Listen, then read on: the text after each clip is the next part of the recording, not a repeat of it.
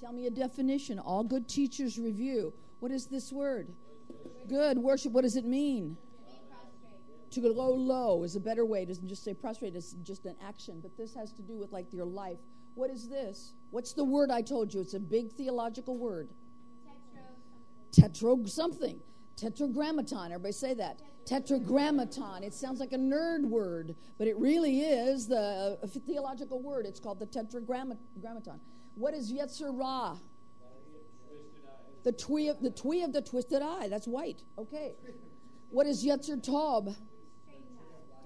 Clear eye. Very good. All right. So what is Ahava? Give me the definition of this kind of love.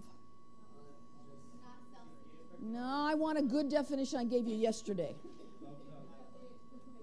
Yes. Say it again. To give, she's real close. It's to give without having your own what? That's right.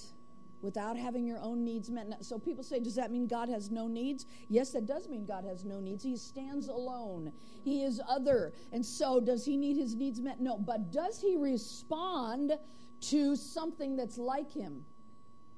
Yes so that when we learn to love this way, he responds. He does not just say, Oh, that's wonderful. There's a response, a resonation. He goes, Oh, very good. Now, today I want to talk to you about some things that are going to stop you from this word. Uh, what is that word? Okay, now I want you to, to expand your definition of that because it's not just praise. It actually is, the Hebrew is Yehuda, it ends up being Yehudi for a group of people, the Jews. So the Jews are named for those, not just praise, because that concept is very, um, mm, it's kind of Greek and kind of westernized, but Yehuda means a people who are full of gratitude, giving gratitude, giving compliments, compliments. Now, yesterday when I told you the story of my life, this is thankful compliments to God, to thank Him. When I told you the story of my life, I told you that there were four babies that were born from Leah. Remember that? Say yes. Okay, those babies were, and their names were Reuben, and it wasn't about a sandwich, okay? And their names were uh, Reuben and, si- and Simeon, or si- Simon, I'm sorry. And then the next one was uh, uh, uh Levi, not about jeans, okay? And all of these names, however, meant something. I want you to turn in your Bibles, pretty please, and show you how a name is a prophetic thing. Your name, we want to be prophetic worshipers. We want to understand then the concept of prophetic. Would you turn to Genesis 5? Very boring scripture. Genesis 5. Genesis 5. Yeah, it's pretty boring. Yeah, I'll save it all if you want for a second. Okay. All right, I'll just stand here for just a second then. Now, when you are teaching this, because you are sent out not just to necessarily just win people to the Lord, that's excellent. That's like having the baby. Some of you are called to raise the baby. And that is a teacher. And so when you're a teacher, they your students like you, we don't get it all all at once. So we have to be told this again and again because we're thick. Because that's why when Paul says for the renewing of your mind, it doesn't say a one-time thing. It says renew, not just newing. It says renew renew again and again and again because we think crooked, we think twisted. All right, tell me when you're ready and I'll, Okay, can I erase it now? Yes? Okay. So, Genesis 5. We're going to read through this. It's kind of exciting. I want you to circle every word I tell you to circle. Can you do that, pretty please? Okay, are you scared to write in your Bible or anything? Okay, don't be. Okay, let me find the scripture. Hold on. Give me one second, dear glasses. I found this wonderful miracle drug called Claritin yesterday. Yes. The uh, VOG was just about to kill me. But thank you, Jesus, for Claritin. Now, the Jews thanked God for everything. For everything. That's why Paul was able to say, In everything, give him thanks. The Jews would thank God for their ability to urinate. I'm grateful for that, aren't you? Wouldn't that be painful if you couldn't? Yeah. The Jews understood blessing. Oh, I'd have I've erased it now. They understood the idea of giving God a compliment. Genesis, what did I say, five? Okay, good for me. Genesis 5. Off to, that won't do three. Here comes five, I bet.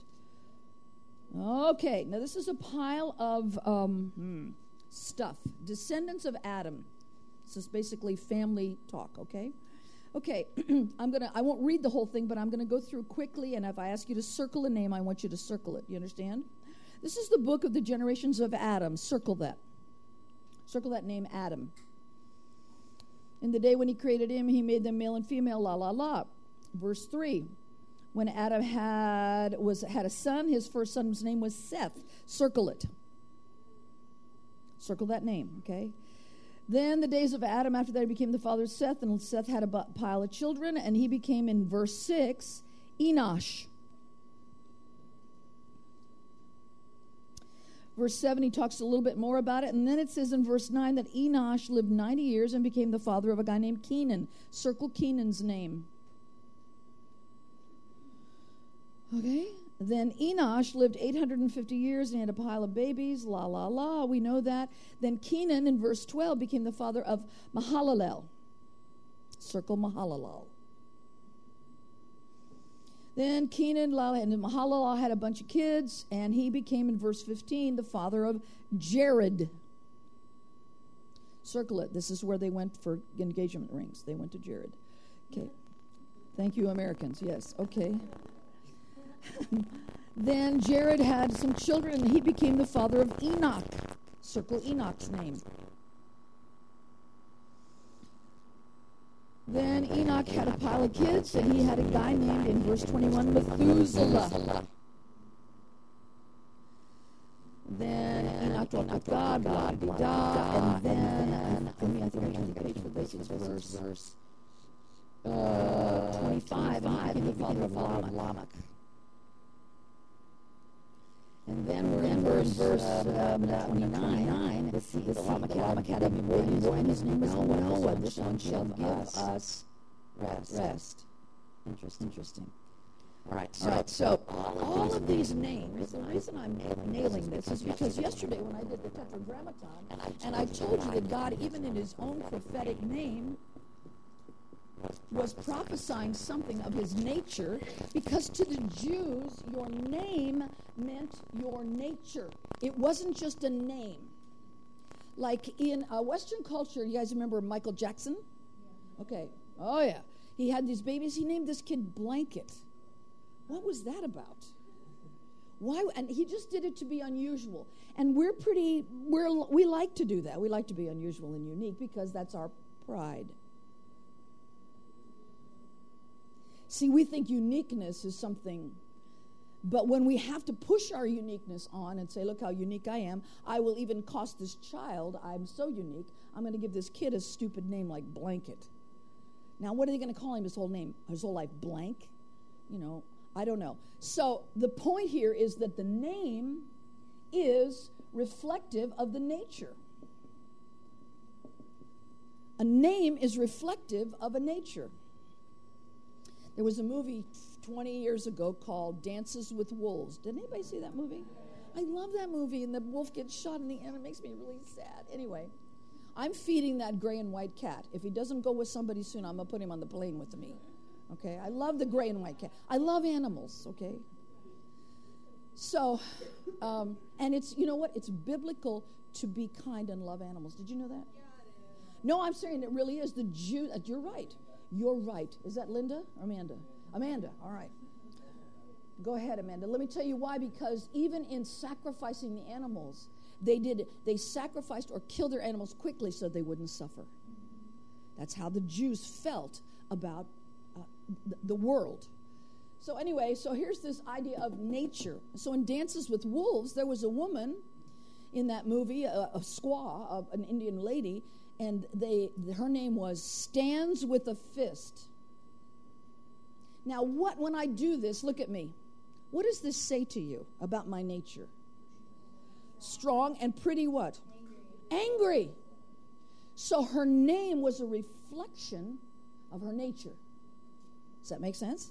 Okay so as we circle the pile of names here we're going to go through and see that these names were prophetic were prophetic of what God was going to do. God doesn't do anything iffy, He does it huge. All right, so the word Adam, I'm going to put him up here, and you guys can help me call him out. The word Adam is not a, is not a proper name. In the beginning of the uh, story of Genesis, God did not, oh, I'm going to scare you now. God did not create Adam and Eve, and don't you teach your babies that. God did not call the woman Eve. You find, I'll, I challenge you to find that. It says that God created Ha Adam.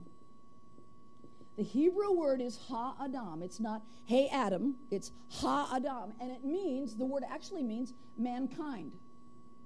It does not mean male, it does not mean female, it means mankind. In the beginning, God created mankind. Read it in the Hebrew, you'll see what I mean. God created mankind. And then it goes on to say, He made it in His image. Whoops. Mankind, both male and female. He says, I have Ish, which is man, and I have Isha, which is female. Or I put here male and female. Ish means marked by God, and Isha means punctured by God. Can you see how that relates to the sexual coming together? Yes, question. Ish, oh, I'm sorry, Isha. Thank you. Uh-huh. Ish and Isha. So it says, in the beginning, God created mankind. It does not say anywhere until after the fall that Ish decides that he's going to rename her. It is Ish that says, now I'm not just going to call you co partner. Part of the fall is I'm going to call you mama. I'm going to make you the mama. That's a whole, I have a whole teaching about uh, uh, uh, gender in the end times. Okay? Sons and daughters, when it says he's going to pour out his spirit on sons and daughters, he means it. He doesn't mean that sons are stronger or better than daughters. But the culture, not the culture, the sin nature here from the twisted eye makes us see males as superior to females. It just does. That fallen nature is what says you can't have a woman in ministry.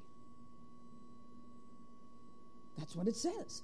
And then it goes on to say, this fallen nature says, it, it became so huge. And I, I was in China. And in China, they're having a terrible time because they're killing all the, they're having, they have a law that you only have one child. And if you have more than one child, you have to pay a huge fine. So in China, that this idea that girls are less than boys, remember we ratings, see, boys would be one, girls would be two. This is common even in Korean culture today. I see it. So that what happens is they end up aborting and or giving away or abandoning all their girl babies. So in 20 years, they're not going to be ready to marry. It's a stupid thing to do because God says He made. I am not a. I'm not a. Uh, what? A, what? I'm not a feminist.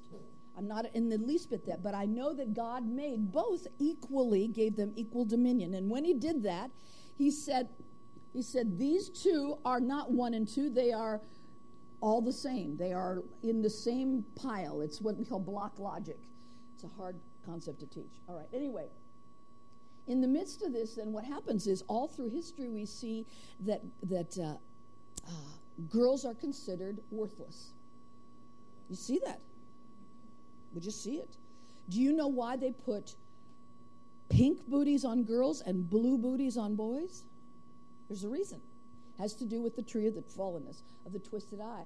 Because blue was considered the color of heaven. So boys were heavenly.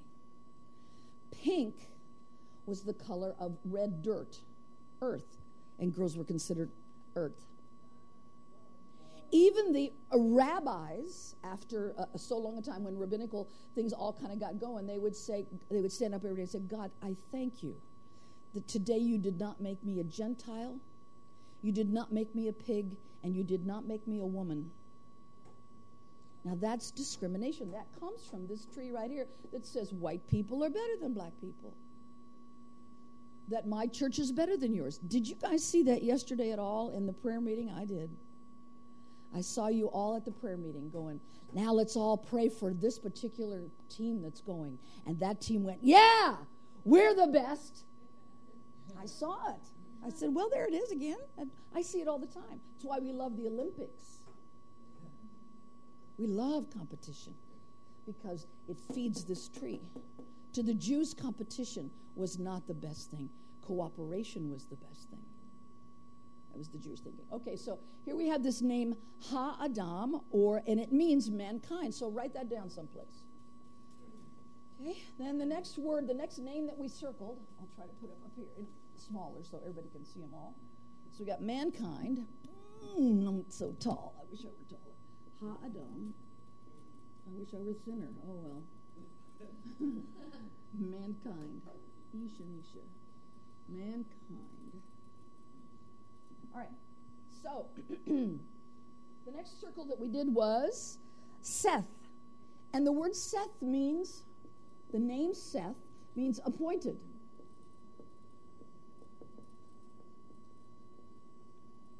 Appointed. And the next word is Enosh.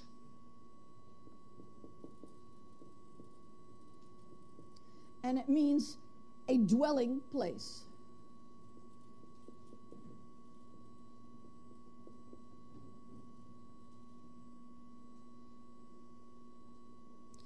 The next name that we circled was, I have these backwards. I'm so sorry. I looked at it incorrectly. E- Enosh does not mean that. Forgive me, I've made a mistake. It means mortal man. The next one means mortal man. The next one is Kenan, means what I had for Enosh, which is dwelling place, a dwelling place.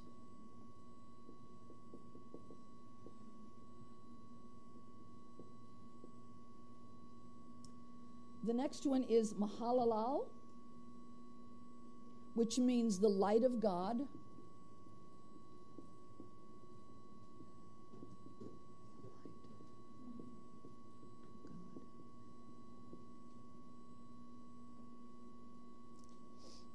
The next is Jared. Means, uh, let me put it just right. Uh, I'll put it this way comes down. That which comes down. O W N. Hello. That which comes down. Enoch. Did I leave one out?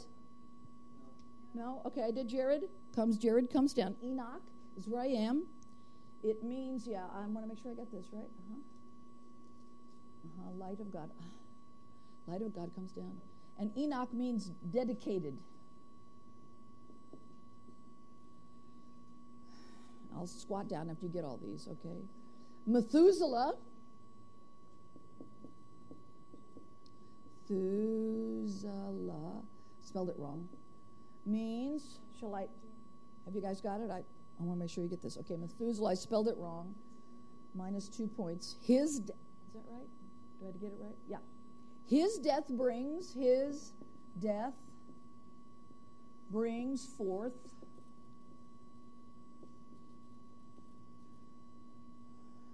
uh, Lamech.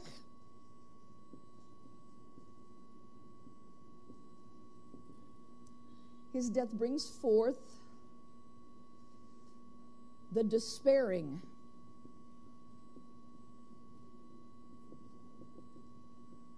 And Noah means rest or comfort. Now, if you notice, I did the Bible did not name all of the children of each of these people, but it named specific people. There is a prophecy here. The prophecy is in the names. It is mankind appointed as a mortal dwelling. The light of God will come down dedicated, and his death will bring forth the despairing rest and comfort. Whoa. That's a prophetic promise in people's names. In the Bible, when it says, and in Revelation, I will give you a new name, it doesn't mean you're going to be called Susie or that you'll be called Sam. Oh, you might be called Sam, uh, you, or Frank. It means that you will have a new nature. I will give you a new nature. When in Revelation it says, I'm going to give you a new name, I used to think, what would I like to be called? Josephine. But it doesn't mean that. It means that God is going to give the, when a Hebrew says he's going to give you a new name, or God has a name, it's referring to his, the nature that he's going to give to you. And so he's going to place his name, if you will, upon us, his nature upon us. So when we say, don't take the name of the Lord in vain, it's not just about cussing. Don't take the nature of God in a way that misrepresents him. It's huge. That's the life of a worshiper. That's a prophetic worshiper. You guys okay? Do you want me to leave that on the board for a minute? Yes, I'll play a little traveling music. Say it again. Say the whole thing again. I'll, I will. Okay. Oh, oh, like read, read it this way. Okay, mankind appointed as a mortal dwelling. Period. The light of God will come down dedicated. His death, implying the light's death, brings the despairing comfort and rest. Mankind appointed as a mortal man, as a dwelling place, I'm sorry. The light of God will come down and it will be dedicated. But the dedicated life, that death will bring forth the despairing rest and comfort. That's a prophetic word.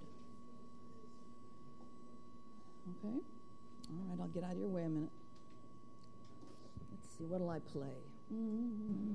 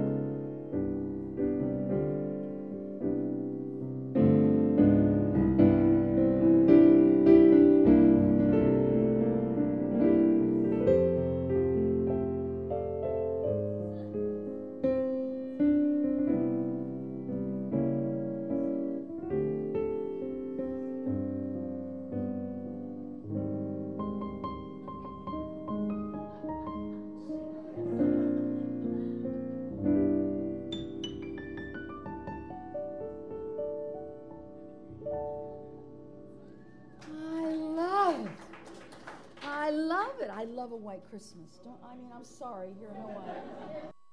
Oh, I know.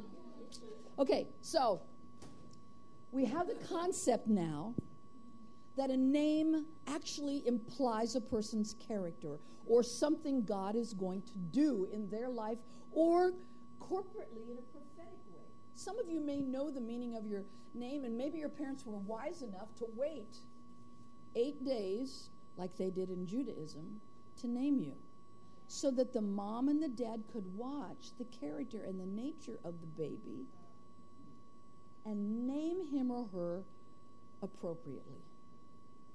My daughter is, adopted. I got her when she was six days old, and she was a baby that she has always had this anger. And I didn't, I mean, I didn't wait eight days. Well, I, did, I named her ahead of time. I went, oh, I'm going to name her Stephanie because I like the name Stephanie. I didn't know any of this stuff then. 36 years ago, I was stupid. Well, I'm pretty stupid now, but it doesn't show as much.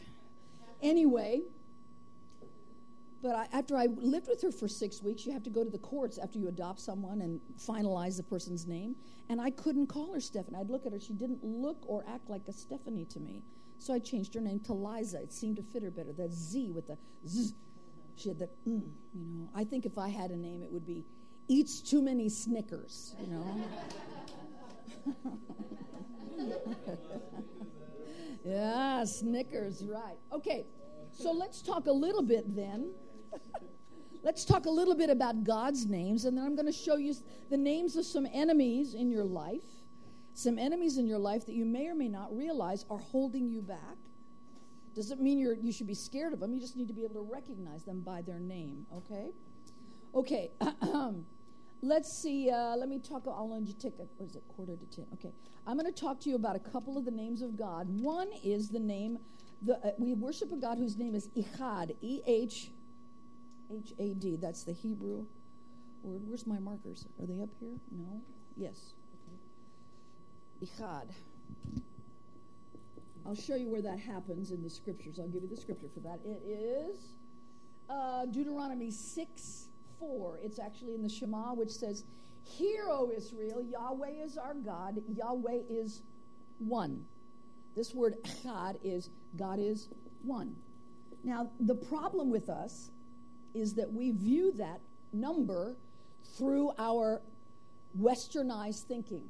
Westernized thinking is linear thinking. So I think of one as this, and then there's two, of course, and three. We think this way. And so when we're talking about uh, God being one, we think, oh, he's number one. Yeah, God's number one. But that's not what the actual Hebrew meant. The Hebrews do not think linear, they think in what's called block logic, which I don't have time to totally explain except that I want you to know that we, as gr- uh, Greek thinking people, want to say, well, this is going to happen in eschatology first, then this will happen, then this will happen. Like uh, we do a lot of like timetables and charts, and this will be first, and all that. We we think this way, but if Jews read the book of Revelation, they don't put it in order.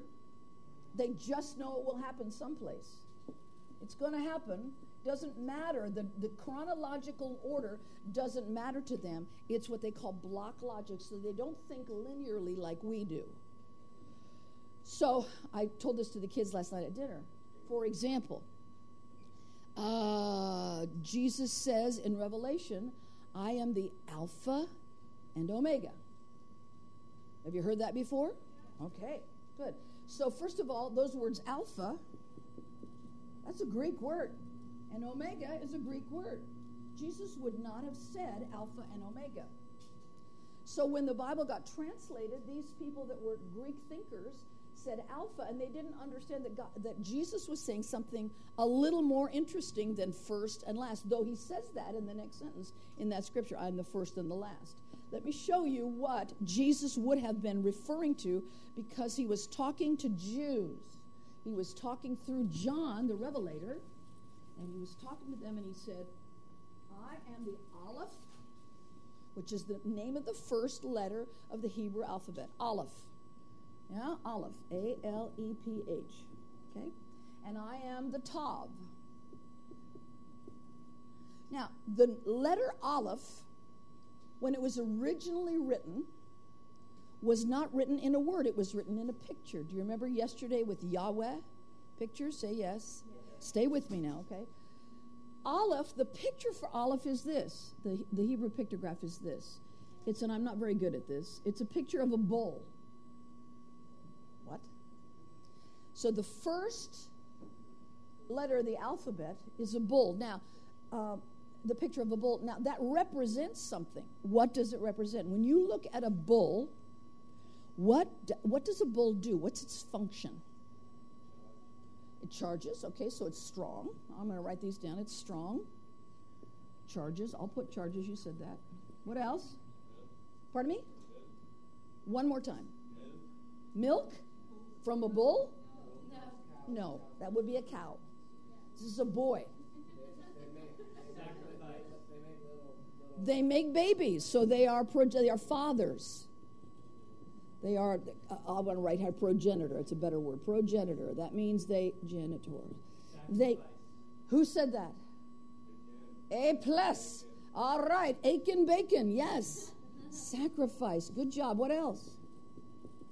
What else is a bull? What else is he? He's a protector. Wow. What else is he? Come on. There's more. He's food. Yeah, here's food. Usually you kill a cow. The bulls are pretty tough to eat, but that's all right. He's more of a sacrifice, but that's okay. Food. What else? Think about a bull. What? Well, pulling a. So he's he's strong, uh, laborer. Okay. Okay, labor. And can I put down strong with that as well? Would that be okay with you, friend? Yeah, he says yes. Okay, strong. All right, so let's stop here. Now, this word tav, the last letter of the Hebrew alphabet, was not written as a word. It was written like this. Watch. Oh. What do you think of when you see that immediately? You think of the cross, don't you? Wrong-o. Because we ju- you just viewed that through your Christian worldview, okay? But the Hebrews didn't see it that way. When they saw the, the letter Tav, they went, Ooh, that's marking something. X marks the spot. So it means marked, it means singled out, it means specific.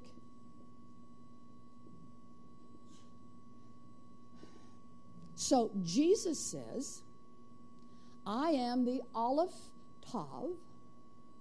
He is saying, I am able to charge. I am the Papa.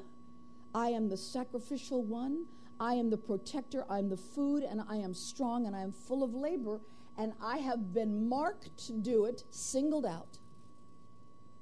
So Jesus is saying in his name, not in his name, in that scripture, this is who I am.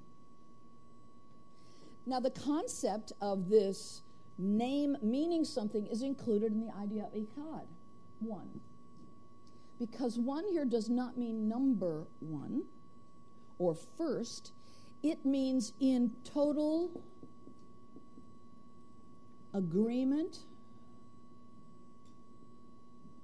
within itself. Wow. What verse is that?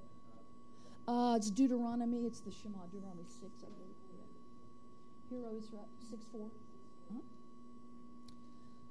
Deuteronomy 6 4. Now, I don't know about you, but when I come to class, I want to learn something. I want to learn something. So I, I hope that this is helpful to you. I don't want to be, I mean, I'm not against, I'm not a preacher. I love preaching. But I want to know the Bible. I want to know what Jesus. I, I have a friend that's a mess, is a Jew that became a Christian. He's a Messianic Jew, obviously. And I said to him, he says, What do you want from me? Because I go to him and ask him a gajillion questions. And he says, I said, What do you want? I said, I want to think about the scriptures like Jesus did. He says, That's profound. It's profound. So I want to give anything I can to any place I go, this kind of stuff to you, to help you think the way Jesus thought about Torah and the scriptures and about the things he said. So, Jesus is saying, or when it says God, hear, O Israel, the Lord our God is Echad. Now we've been taught, or I've been taught in Bible stu- in Bible study, in Bible school, that that that the concept of the Trinity was a Christian concept, but it wasn't. The Jews in Daniel, when they when they talked about all the prophecies of the Messiah, much of their teaching had to do that this would be a man that would inculcate with God on the earth. So the idea of a Trinity, if you will, was not new to the Heb- Hebraic thinker. It was not necessarily the thinking of all the Hebrews at that time, but the concept of God being at total in agreement with himself, the Echad business, is essential to understanding Jesus, the Holy Spirit, and God the Father. Okay, I need two men. Who will come up? One, two. Come here. Okay.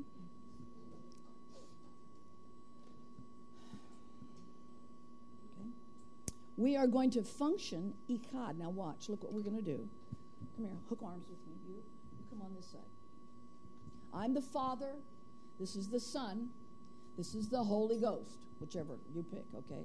So, whatever, like if the Holy Ghost wants to go somewhere, we go. We all go.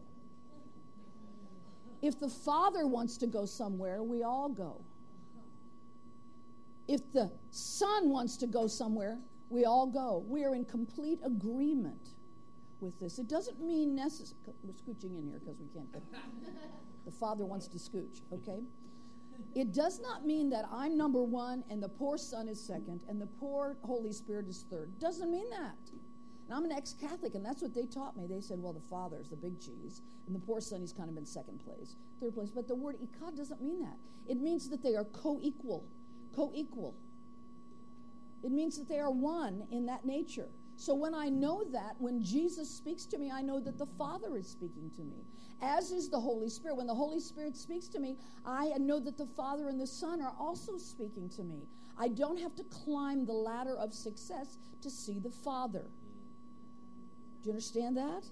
There you go. Thank you, guys. Thank you. So the the point is, for example, even uh, even the disciples didn't quite get this because they said, "Show us the Father." He said, "Guys, if you've seen me, you've seen the Father." But the idea of Echad initially means the one that is one. It means a unity within itself. So God is Echad. When I get some people say, oh, you know, if I could just get tongues. If I could just get tongues, then I'd have all of God. Well, when you got when you got saved, if we're going to use that nomenclature, when you accepted Christ as your Messiah, when you got saved, you received Father, Son, and Holy Ghost. You got it all. What happens in tongues is he gets more of you. He gets more of you. So, in that context, God is Echad. Does that make sense to you? Good, very nice. Okay, let's do another one. Let's do. Okay, let's do another name from God. Hang on, I can't do them all, so I'll pick out a couple. All right, we worship a God whose name is Elohim. I'm going to erase this. Is this okay? Can I erase it yet? Yes, okay. By the way, I like to not have I like for you guys to write notes because educationally, I am doing something for the visual people, I'm speaking it for the audio people, and I'm giving examples for the tactile learners in here so that I am trying to touch each of you with a way that you'll remember something. That's a good teacher. It is. You're welcome. Learn that. Teaching is not just talking. It's not just talking. Good teachers stand on their head to spit nickels to make sure that their students actually learn something. Not just have to sit through a two hour, oh God, when's this over? Okay? Sorry.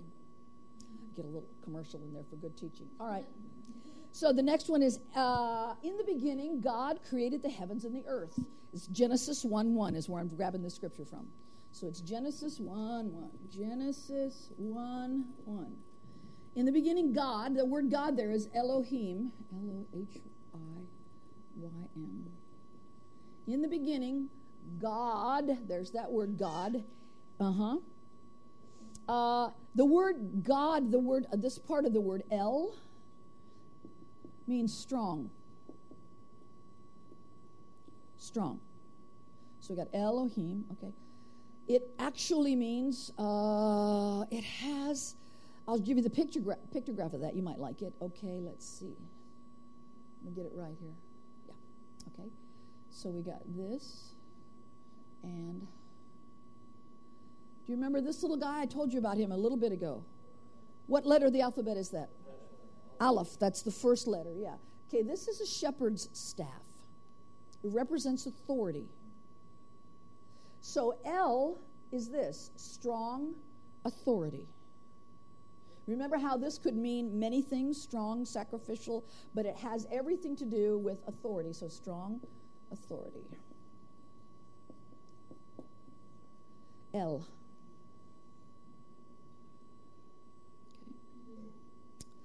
Uh, let's see. Lohim.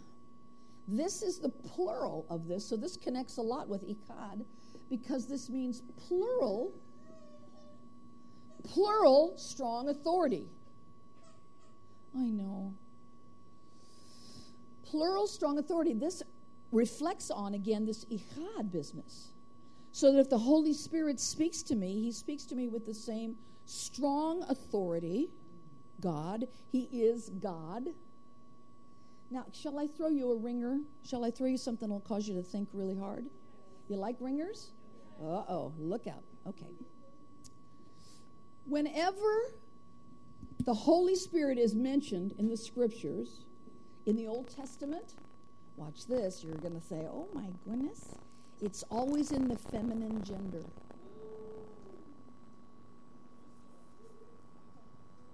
Wow, feminine gender.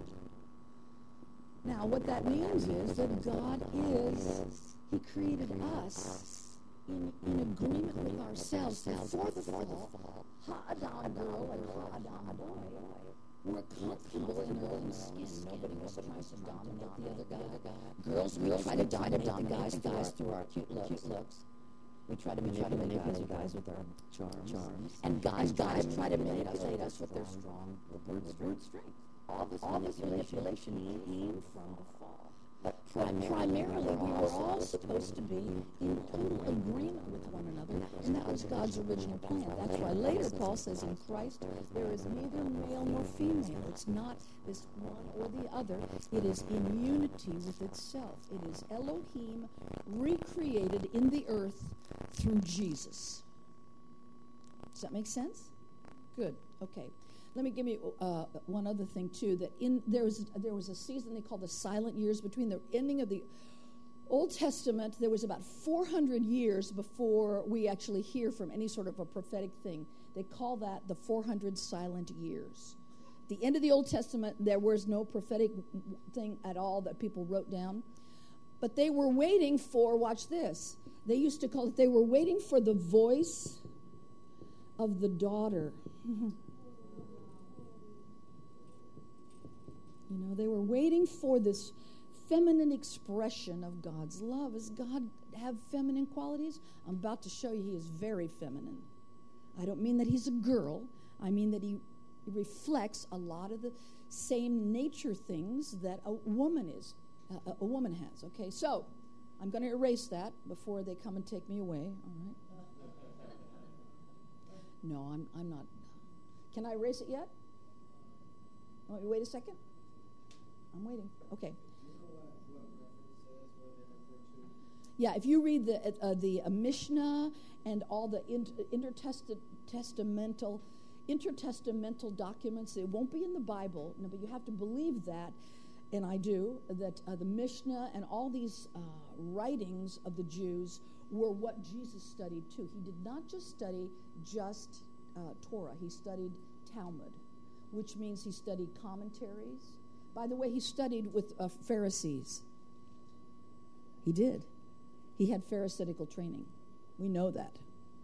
So when he fusses at the Pharisees, that he isn't just fussing at the fact that they're Pharisees, he's fussing at the way that they're treating people. Because wisdom is not how smart you are. That's right. Wisdom is not how smart you are. In a Hebrew's eyes, wisdom is how you treat people. So he fussed at the Pharisees for not being wise.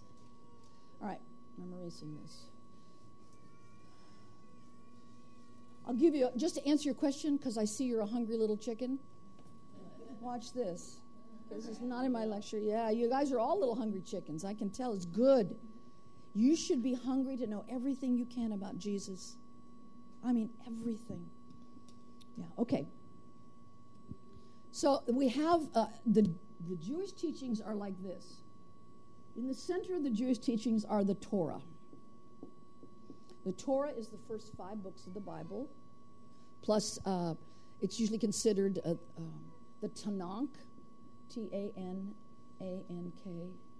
And Tanakh represents all of uh, the whole uh, Old Testament. Tanakh. So it's the this is basically Old Testament. This is the first five. The what we call the Pentateuch in Greek, the Torah is the first five. Those are the ones that David's band had to memorize. The Tanakh is the rest of the Old Testament, which, by the way, for the Jews is in a different order and includes some other books. Okay, so Jesus read some other books than you've read.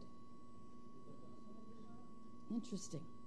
So here we come. Around the Torah, then, we have a thing called the. Uh, wait a minute.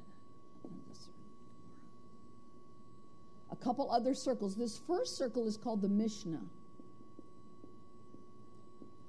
This is what's called oral teachings.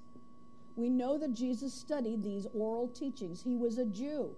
We as Christians dismiss all this. We say, oh, that doesn't count. It's all Old Testament. No, it's what Jesus studied. So he spoke out of this information. Very, very fascinating stuff. Uh, one of the most fascinating things, this oral teachings, these were things that were passed on from generation to generation. Again, 20 years ago, there was a TV series called Roots. Remember Roots? and they would pass on the traditions from black person to black person about a drum was balanca or whatever these words. These were oral traditions. Now you tell stories in your family from generation to generation. Remember you told remember that time grandpa da da da da remember he fell down the steps and broke his nose. All those stories were carried in the same kind of context for a Jewish man like Jesus to hear and to, to know. And in fact, in this Mishnah, Jesus quotes some stuff from the Mishnah. Wow. Some of the things that you read as his words, he is quoting things that he learned in the Mishnah. Amazing. So outside of the Mishnah, this was all oral teachings. Later, after Jesus was dead, Gemara. I spelled it wrong. Gemara. Gemara, this was AD, this was after Jesus. This Gemara was, uh, uh, these were written, this, they, what they did is they wrote down the Mishnah. They finally wrote down, finally wrote the Mishnah down, but then they added commentaries. So smart rabbis would comment on it. Commentar- commentaries, T A R I E S. So this is what Jesus would have studied less the Gemara. He was dead by then.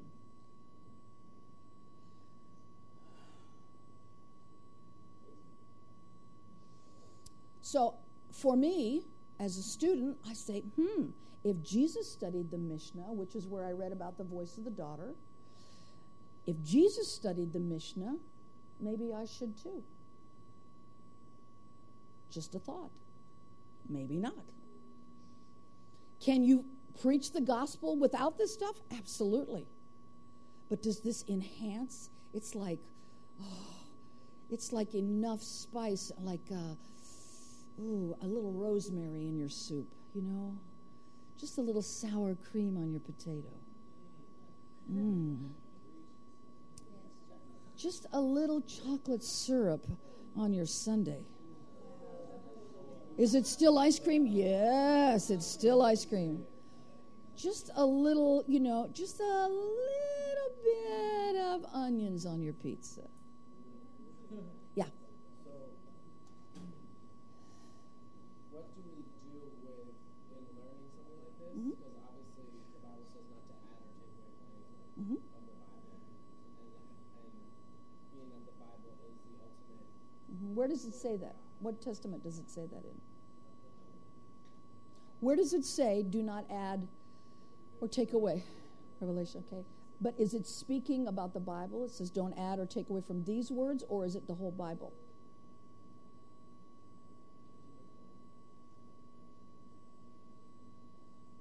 So, what you're asking me is, where do, what does this do for you as a student? Well, what it does for you is it creates a hunger to say, okay, I am going to spend more time looking at what Jesus studied than what Paul said.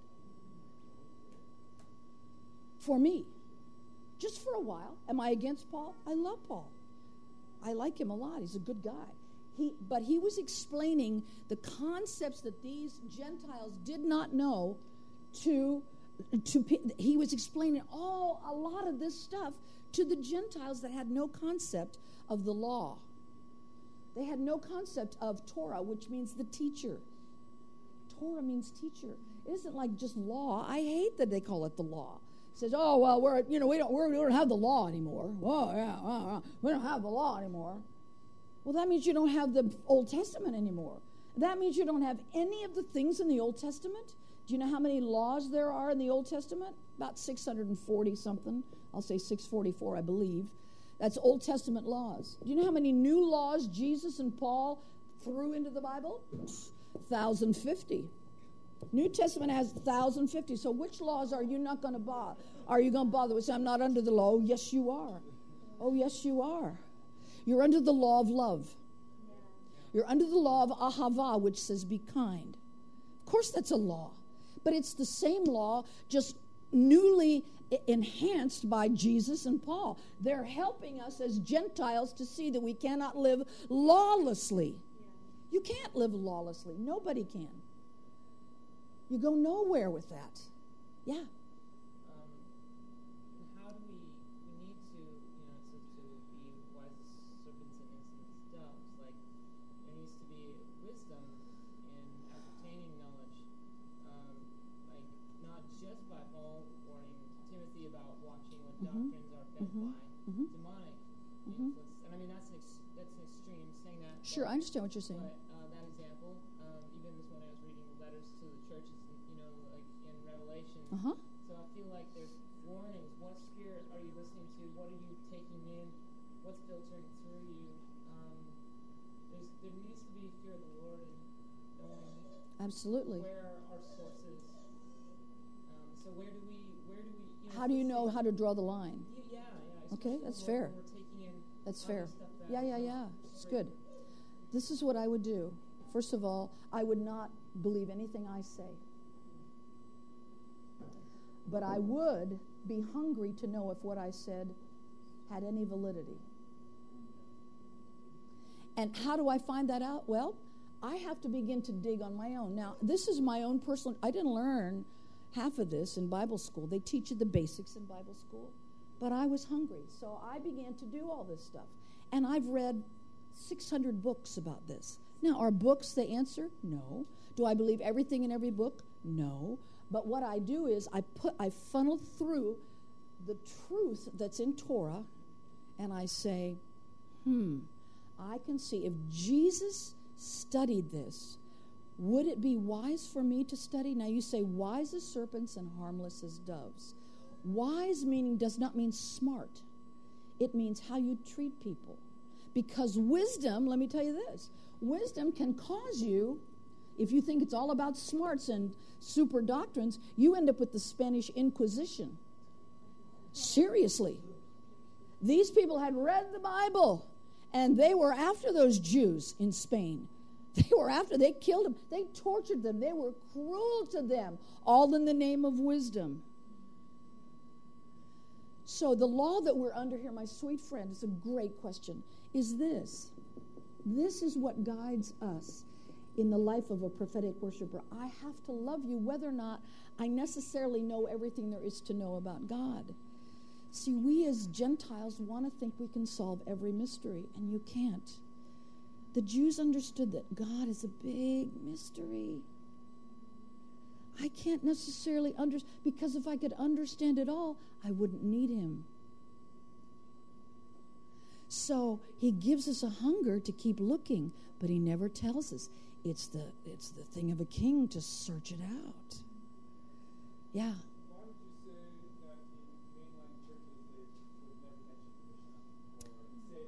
Good question. Excellent question. Mhm. before? Okay. That's a that's another great question, and maybe you know, like oh, maybe I shouldn't have brought it up, but I I don't think so. I think I should have brought it up because there's a movement afoot right now, whether you know it or not. You say, "Where's the ch- what? What is the Lord saying to the church?" The movement afoot is the Catholic Church right now is having secret talks. I don't know how you feel about Catholics, but they're having secret talks about how they can apologize to the Messianic Jews for what they did to them in the Spanish Inquisition. Because there has to be one new man has to come together. And so, knowing about this other side of this man of mine, and not thinking that I replace him, and not seeing myself as superior to these poor slobby Jews that killed Jesus, you know, these terrible people. So, why do I? It's like saying, why? I remember 25 years ago, because I never heard this thing about worship and lifting your hands. That was 50 years ago, that wasn't even in the church. because it's time. This prophetic thing, it's the prophetic time.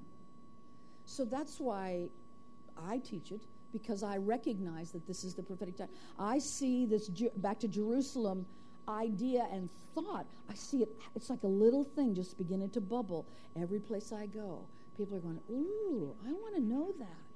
That's just the same way people were when we said you could lift your hands and not have to hold a hymnal 30, 50 years ago. Because I was there.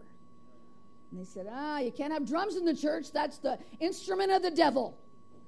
Got to be wise. Wisdom's, those drums are used by, well, now here we are. I mean, with electric guitars, no less.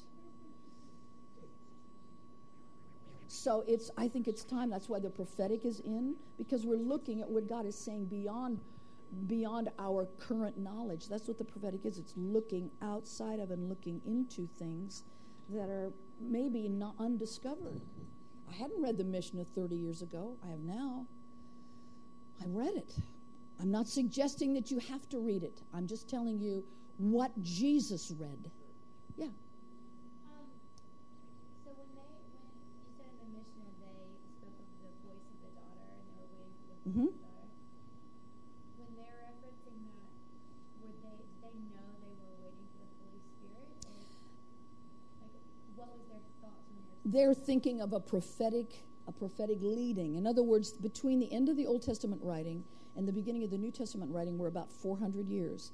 Theologians call that the 400 silent years because no prophet spoke or no uh, uh, directive word came and so they were listening for what they called we call it the holy spirit.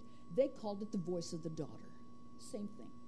So they thought the voice of the, the holy spirit came through jeremiah. He was a prophet, was the Holy Spirit. But they reflected on it and saying, Where is the daughter speaking through a prophet? That's what they were saying.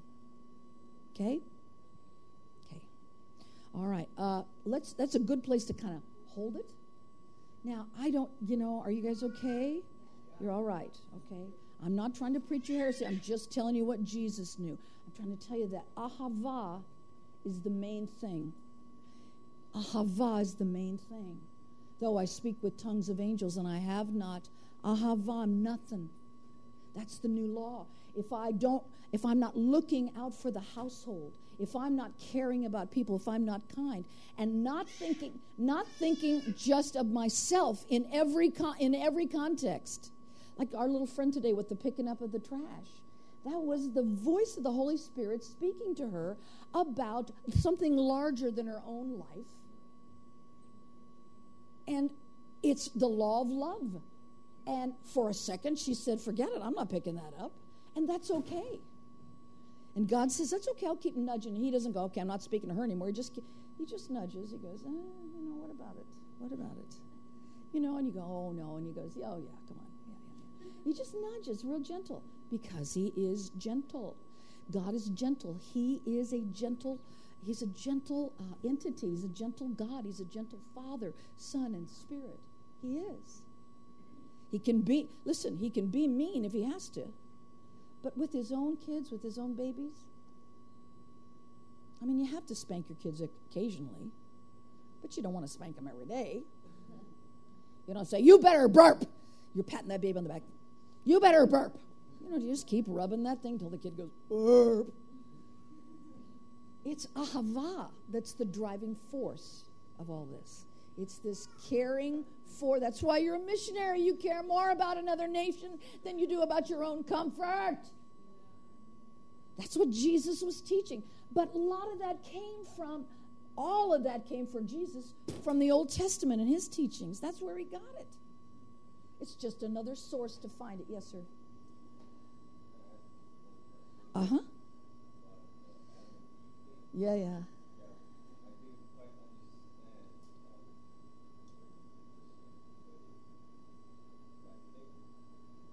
Go ahead.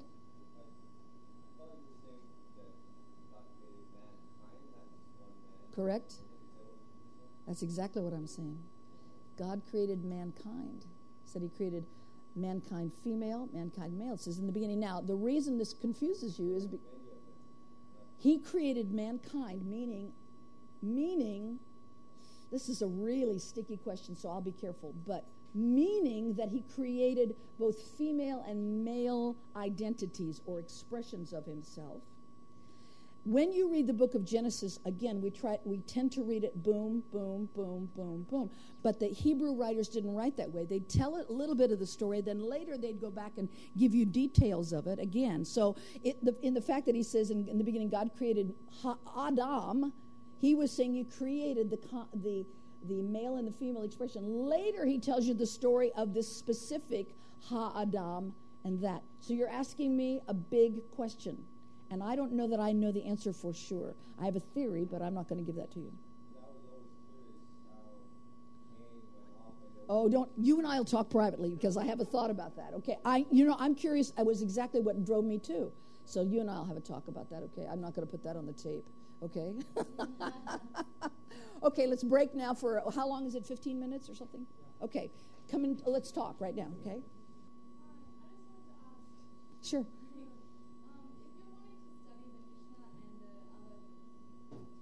Uh-huh. You can get them online. You can get the, it's huge volumes. You can just read it. Yeah, you can get an abridged thing or whatever. Hello, how are you doing? Good. I'm glad to see you. You did a great job leading worship the other day. Really good. Didn't you lead worship yesterday at noon? It was. It's okay. Have you slept since then? It's okay. It was really, it was really good. Hey, you're welcome. Okay, Deuteronomy. Deuteronomy. Somebody stand up and read Deuteronomy verses 1 through uh, 3. Somebody read verses Deuteronomy 1 through 3. Deuteronomy 7, there's Rebecca. All right, nice and loud, Rebecca. Amanda. Where's Rebecca? The, there's, okay, I'm sorry. You can call me Bob. Okay. When the Lord your God brings you into the land where you are entering to possess it, and clears away many nations before you, the Hittites and the Girgashites and the Amorites and the Canaanites and the Perizzites and the Hittites and the Jebusites, Yeah. all the nations greater and stronger than you. And when the Lord your God delivers them before you, and you can meet them, you shall utterly destroy them. You shall make no covenant with them, and shall no treaty with them. Furthermore, you shall not intermarry with them. You shall not give your daughters to their sons, nor shall you take their daughters for your sons.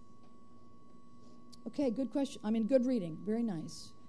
Okay, I have on here, I have on the board now these two trees that we started out kind of yesterday with. And I'd like to um, talk to you about the fact that God wants us to make the journey, if you will, as prophetic worshipers, from this twisted eye,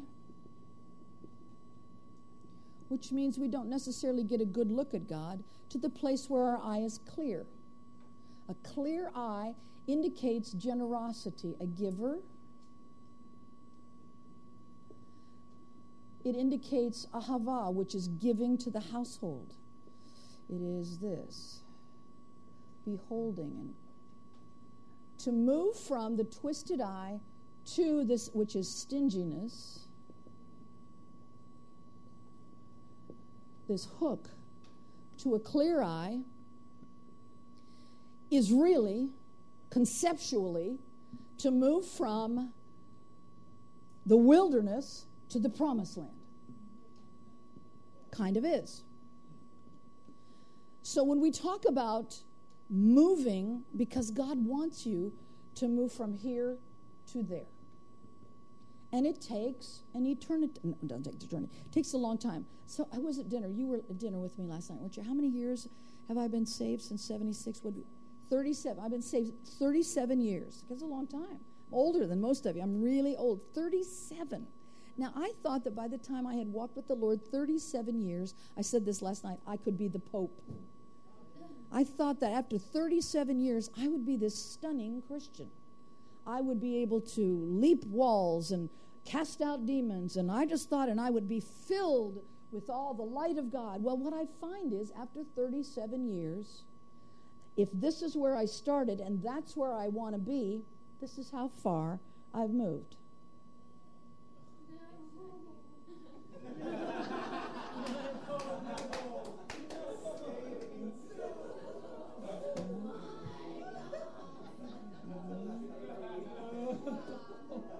Now, when I was young, like you are, I thought, I'm going there. I'm going to be the best Christian ever in the whole world. And I find that because of my twistedness, that I don't even hardly see in my life, hardly, that I made it about here. And God is not disappointed with that. He loves the fact that I want to get there. He loves the reach. He loves the reach. And it is not, he doesn't measure, say, well, that was a 10 reach. You made it to you made it to two, you should have made it to 10. He doesn't think like that. His love does not have this rating system. Well, Terry, you, you only made it to four. Well, all right, someday maybe, you know, right. It isn't like that at all. For him, he thinks the fact that you're reaching at all is huge for him.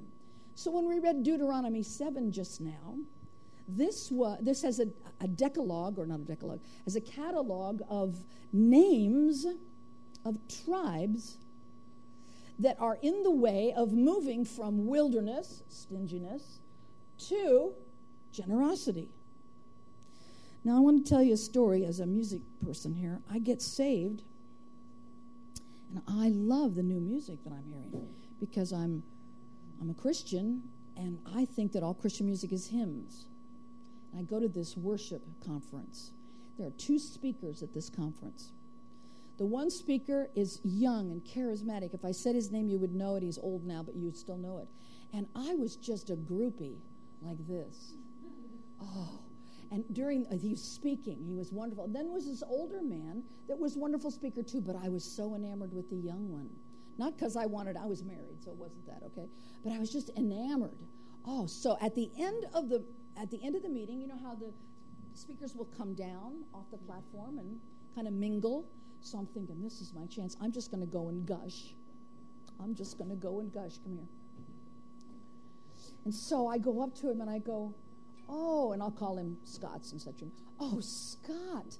I just, and I'm talking to him and I'm so excited about this. At the same time, the other speaker comes down and he's over here. And I'm just going, now, as I'm talking to Scott, he is so not interested in me because I am nobody. So as I'm talking, he's looking over my head and he's like waving at people and yeah, and giving them, and I'm trying to talk to him, and he just gives me a kind of a comfortable nod, but doesn't give me any eye contact and walks off into the crowd. Now, I was crestfallen because he's twisted. At the same time, I'm kind of like this now. Well, fine. At the same time, this older gentleman over here, he's kind of watched this. And he comes, oh, he comes, he's this big speaker. If I said his name, you might know it too. He comes over to me, and I'm kind of like this. And he taps me on the shoulder, and he says, Excuse me. He says, My name is, and he says his name, Sam Sasser. He says, My name is Sam Sasser. I think I'd like to get to know you. Would you have a cup of coffee with me? Now, lawless, twisted, generous, ahava. Now, he didn't just talk to me then, he made a friend of me. He kept in contact with me a little bit. I mean, not like he came to my house, but we were friends. We were connected. And I said to the Lord, Lord, if I'm a baby Christian, said, if I ever am in a place where I'm speaking to people, I want to be like that one. I want to be one that, and I didn't know this stuff then. I just knew that what he did touched me because he was wise, how he treated people. This guy was smart. He knew all the answers. He could play every key in the world and could lead the. I mean, the people just exploded in worship. But he wasn't wise. Wisdom for Jesus was how you treat people, how you treat them. Even with his guy Judas, he was not cranky with Judas, he was nice to him even said to him, knowing, hey, I know you got to do something. Go do it. and he felt badly that Jesus was kind of lost to him. He felt badly, not Jesus, that Judas was lost to him. He felt bad about that. So, when we read this thing in Deuteronomy just now, what time does that say? 11, okay. Um, when we read this, we listed out a bunch of enemy tribes that want to stop us from being this, from moving from this to this promised land, from wilderness to promise. The promise is in you. The minute that you accepted Christ, you got all of Him that you'll ever get. But He will set up circumstances in your life to extract from you all those times you've stood at the altar and said, Oh, God, use me. And He says, Okay. I'm going to put you in situations where you're going to be hidden because I want to use you later. I'm going to hide you I'm going to hide you and I'm going to make you wait because I always save the best wine for last. When I was born again for about two years, I knew that I would do what I'm doing right now. I knew that I would, I, I, I knew I could teach. Do you know what the Lord had me wait? About, says he, 20, about 25 years put me through hell during that time to knock off all this twistedness out of me. To the place where I'd say, okay, God, if nothing changes, if I never get that promise, I'm your girl. So we talked about yesterday. That's his kind of love back at him. So let's look at these tribes and see what is it that wants to stop you and I. Because it does stop us. Okay, the first tribe that, that she named little Amanda named. Did I say it right? Okay, Amanda, Amanda and Rebecca. Why can't I get this? You, now, you can call me Pastor Bob, seriously, okay? Hittites. I don't like this marker. It's kind of dying a terrible death here. Let's get green. Hittites. And we already know Hittites that names mean something about their nature. Yes, we learned that. Yes. Okay. For example, we learned Echad. We learned. Uh, we learned. Uh, what else? We learned. Shaka. We learned. Uh, we learned God is Echad. We learned that He is Yahweh. We learned that He is uh, Elohim. We learned all those things. Hittites. Before I go Hittites, I just remembered I want to tell you this. The name El Shaddai. You know. Oh, you know this. Yeah, all right. Yeah, yeah, yeah, yeah.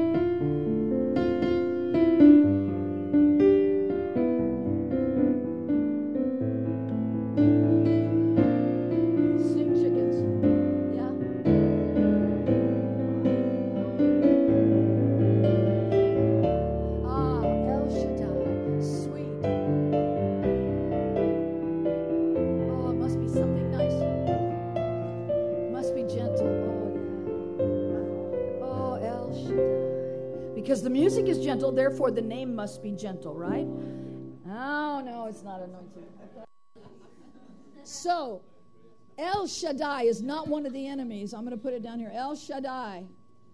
Well, we know what El means. You remember from Elohim? What does El mean? Strong authority. Do you remember that? We had a picture for El. Very good. It was the uh, shepherd's staff and the bull. What letter of the alphabet is the bull? Aleph. So strong authority. El, mm, Shaddai. Here's the uh, uh, uh, word picture or the pictograph for that. It's this. Shaddai looks like this. What did you say? Very good. It is a picture of front teeth.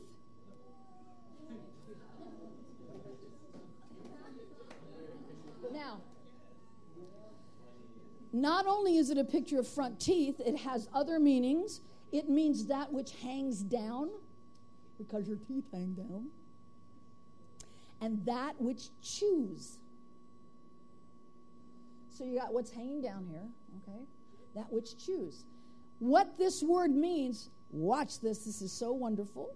El Shaddai means the strong authority from whom you can nurse at his breasts. Wow. I can nurse at his breasts. They hang down and they are full of nourishment and I can put my mouth on them. I can I can suckle from my king. Wow. That is an amazing truth. Wow. So people say, oh, well, you know, does God have feminine characteristics? Boom, there it is. There it is. Boom. Say it again. This is strong authority. Remember that? Authority. This is two teeth, can also mean that which dangles down. Can mean two breasts, beasts, breasts. So El Shaddai, or two beasts, uh, El Shaddai means, El Shaddai means the strong authority from which I can nurse. He's not some hard to get close to guy. He will take you in his arms and say, Let me feed you. When it says there's promise, in the promised land over here, it says it's going to be a land of milk, watch, and honey. Milk and honey is a, an idiom for breast milk. Mm-hmm. So when we make our trip here, we will be able to taste, if you will, we will be able in this land of milk and honey, I will be able to nurse from him in great capacity. How wonderful is that? That is extraordinarily good. Okay, so where's the marker? There it is. Okay, so we're back to the Hittites. We're still learning that names mean something. And so I'm trying to move in my 37 years from being twisted old tear to being not so twisted old tear to the land of milk and honey. Hittites, the word actually means those that cause great fear. That's what their name means. This tribe was called those that cause great fear. Great fear. As I'm trying to make my way, the big enemy, the big enemy, is fear. Fear will stop you in your tracks. I hate to fly. I hate it. I usually throw up. I get so anxious. And in my what I'm doing now, I have to fly. So either I'm going to do and face this fear or I'm not. Fear is the one thing and let me just say this you're afraid you'll make a mistake. Make a mistake. God has a huge jar of whiteout. Just daubs it on. Says, Try it again, kiddo. Nothing is fatal with God. The only thing that's fatal is it says that He isn't God. That's the blasphemy of the Holy Spirit. Everything else is touchable, redeemable, redeemable. It's just who He is. He's so ahava. He cares so much about us. So Hittites, we got to we got to conquer that. What if I play and I don't do well? What if I spend the money and da da da da da? The next tribe that she called out there are the Girgashites.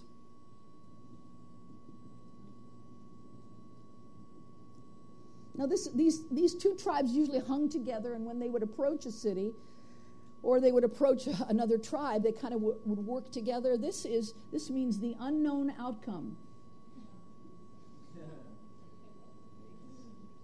So I can be afraid, but I usually am afraid because I don't know what the outcome will be. What if I risk and it doesn't come through? What if I say to God, I'll do this, and then I look like a fool? What if I say I'll lead worship? And I've never done it before. I'm scared, first of all, but what if then they, they don't worship? This, this guy right here is the reason that people get nervous leading worship. what if they don't like me? What if the Holy Spirit doesn't come? Oh, all this stuff. This is what stops you from moving from the twisted eye into the place where you are able to rest. Noah, you're able to rest and have his yoke upon you. There's so much, it's so deep. Okay, anyway, I got to move. Okay, Amorites. Amorites.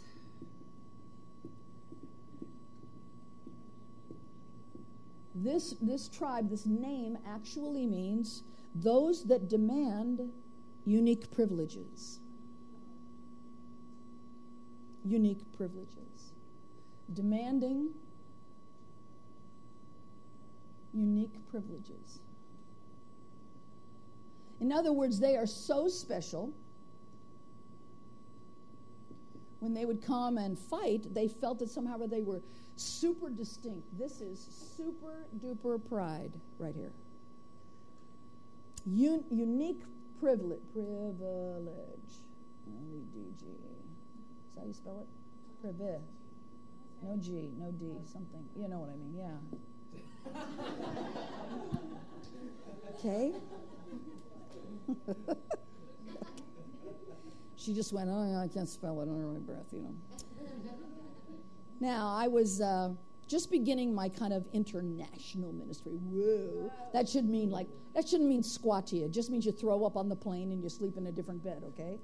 That's basically what it means. And you get a chance, the good thing of it is you get a chance to be with sweet people. Now, that part of it I love. I don't like the throwing up, and I don't like when people try to carry around on a pillow. Oh, let me carry around. Don't do that. Don't do that. Just let me be a person with a person. Let me sit down with my Philly cheesesteak sandwich and eat my tortilla chips with you. Yeah, that's. I want to be like that guy. I just want to hang out. You know, I want. I like you guys. I like you. It isn't just I have to teach you. I just plain old like you.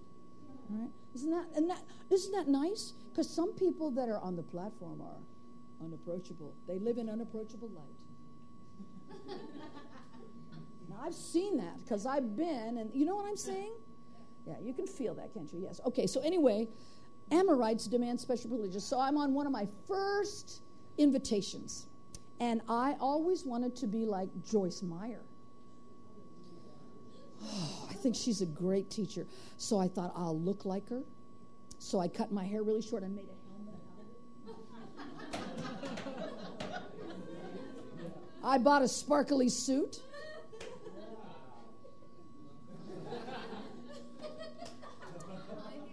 High heels.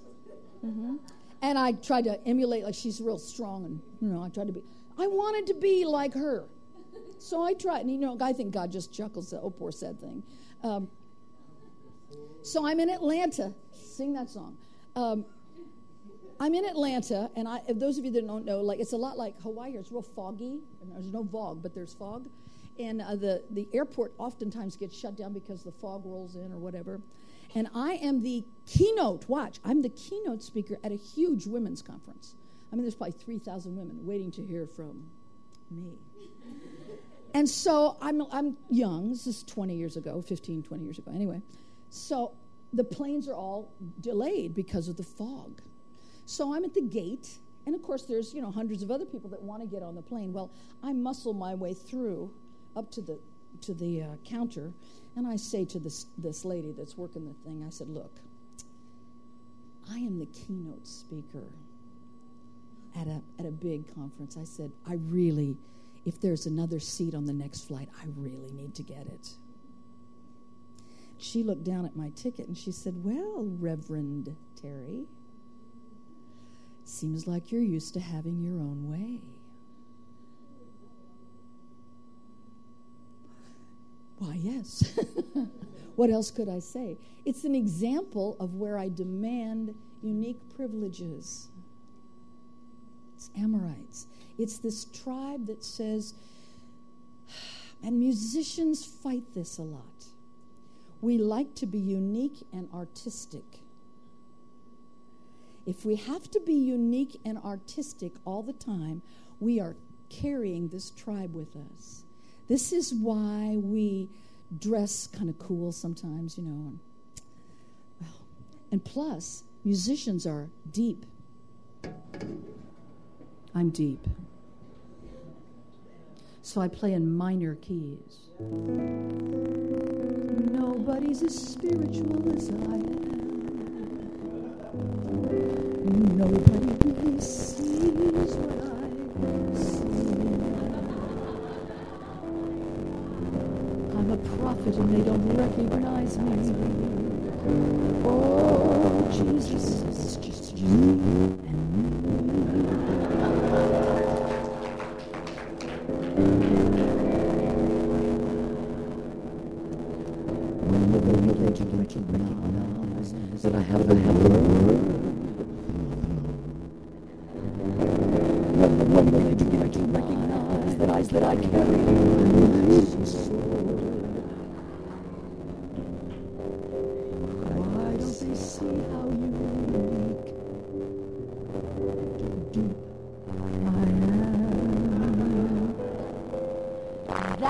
Is a musician.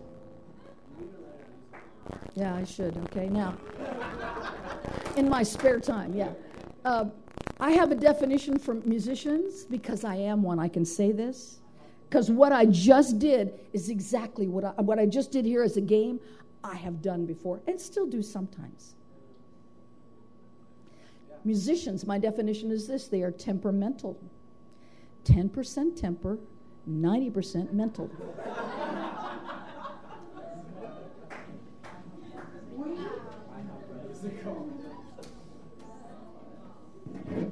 As a breed of people, and then that feeds into this thing when people say, Oh, you're anointed. Oh, of course I am. I'm deep. You're so anointed. Yes, you can see it. You can see that I'm anointed. And then, of course, I go, Oh, no. Oh, no. I can't possibly. Oh, no. And inside going, Yeah. They think I'm anointed. That's the reality. That's just who we are. And it's just this little twist. twist. Is God mad at you? No. But He will set up circumstances to make you wait. He will. You say, I'm yours. Everything I have is yours. He says, Fine, sit on the table over there for about 20 years. What? That isn't what I meant. Oh, thought- that's what I'm saying. Ooh, ooh, even Paul, the big cheese, Paul, had to wait long time. Long time.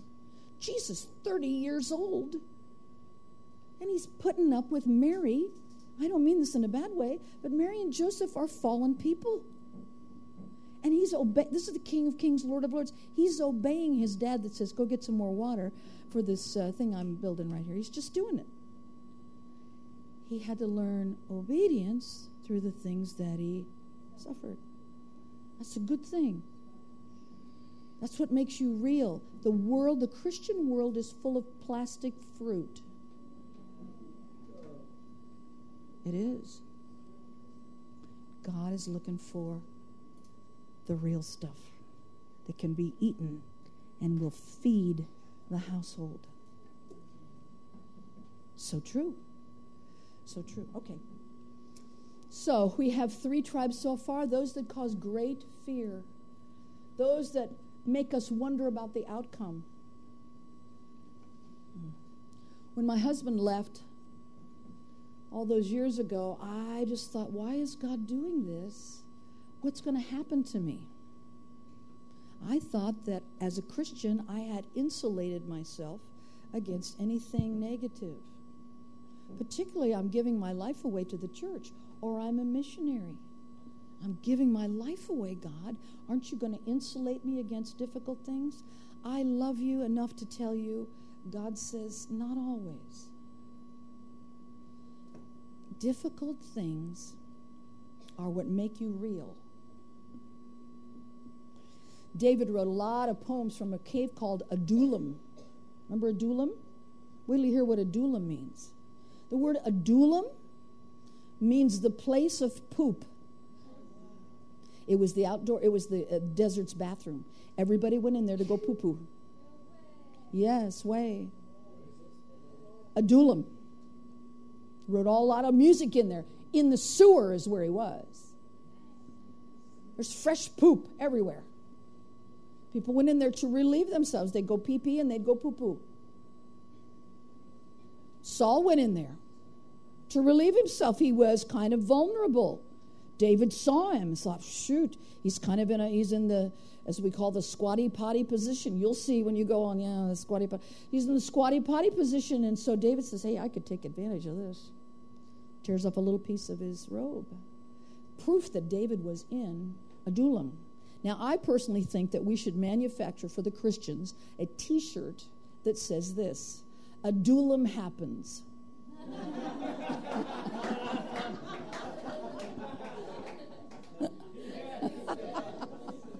yes. yeah, because, yeah. It is perfect. Yeah. Yeah. So if you do it, I get some money because I'm self supporting like you, okay? All right. So here we are uh, Amorites demanding special privileges, unknown outcomes, and great fear. The next tribe is. Where's my marker? Somewhere. Green marker. Piano. Piano, thank you. Uh, the next tribe is Canaanites. Canaanites. C A A N A I T. Yeah, I don't know how you spell that. Yeah, spelling two points. All right, minus two. All right. Can- Canaanites. Can- I don't know how you spell that. C A. There's two N's. Okay, C A N A A. Nights. Okay, I got my two points back. Okay. Canaanites, these are the people. Now, watch, I don't want to say something weird here. I'm not saying this. These are people who love, not just have, but who love money. The Canaanites were a very rich people, and they loved money and stuff. They loved it. Now, how does this manifest in a, a, worship leader or a missionary or anything like that? Well, for some reason or other, the big mark of whether or not you're a successful musician in our current culture is do you have a CD?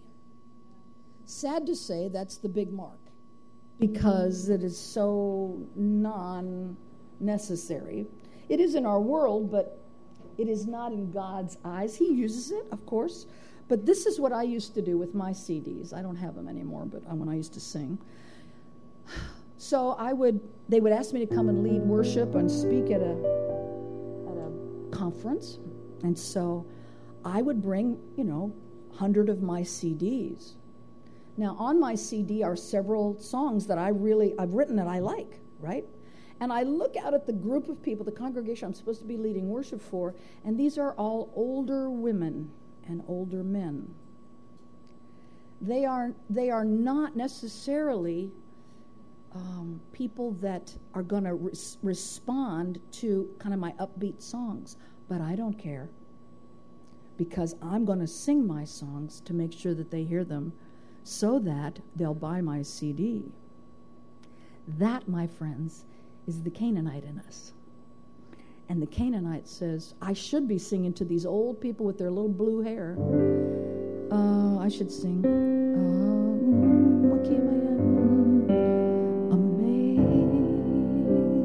Amazing grace. I should sing that because then they would respond.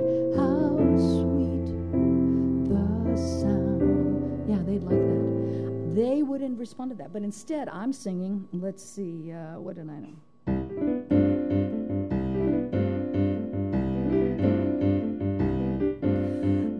My strength and my song, and He has become my salvation. I'm singing all these songs, that reggae, and they're like this. I am not doing what I should do as a worship leader. Let me show you what a worship leader should do. Uh, you. And you. This is what your job is as a worship leader. Okay? You're going to be humiliated, so get ready. okay. I am I am the worship leader, okay? This is God.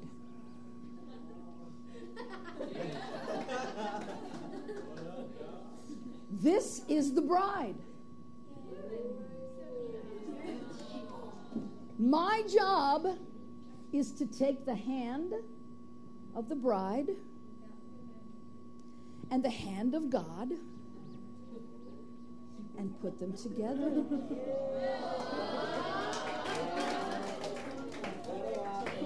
Now, lots of times as a worship leader, uh, if I want to sell my CDs, this is what I do. I take the hand of God And I take the other hand of God and put we're gonna dance. it's all right. And the bride just stands. Come on. Just- no, and the bride just stands and watches. But I think this is a great anointed time. My goal should be get ready to take the hand of God and the hand of the bride and let her dance with him.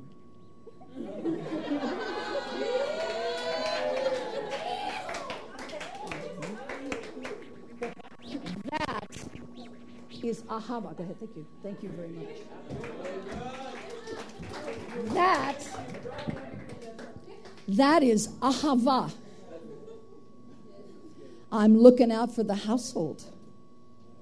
I care about the bride more than I care about selling my CDs or singing my own songs because I'm so special and so deep. Nobody's ever heard these great songs, so I'm going to make sure nobody else will sing them. I'll sing them. I remember thinking that. Come time to lead worship, and I'd put in, pack in five or six songs that I had written because nobody else is going to sing them, so I'll pack them in there. It's not Ahava, and it's not the promised land, and it's not what Jesus would do. So, Canaanites are so absorbed in money, material stuff. Now, am I against money? Absolutely not. Do I think you have to be poor to be spiritual? Absolutely not. I don't know if that cuts across the grain here, but that's my opinion.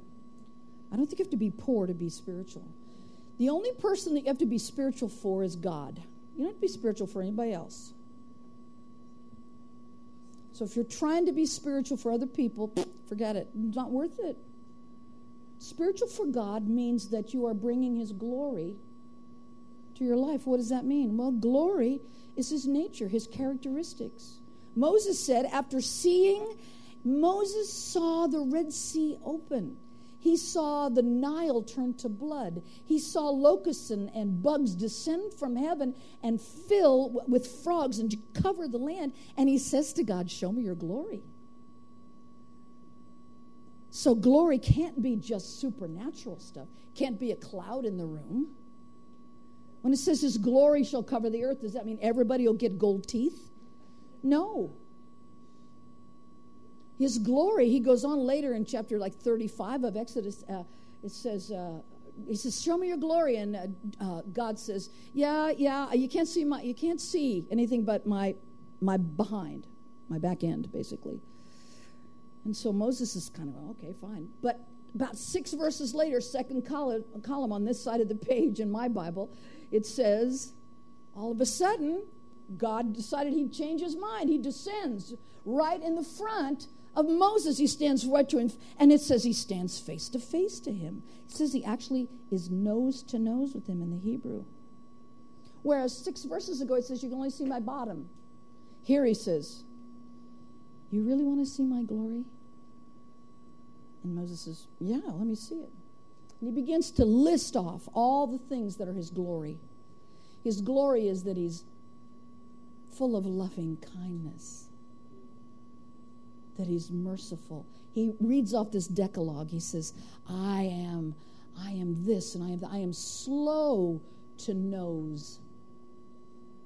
Do you remember yesterday? I am slow to nose. Everybody, flare your nostrils. God is slow to flare his nostrils. We think he gets angry quick.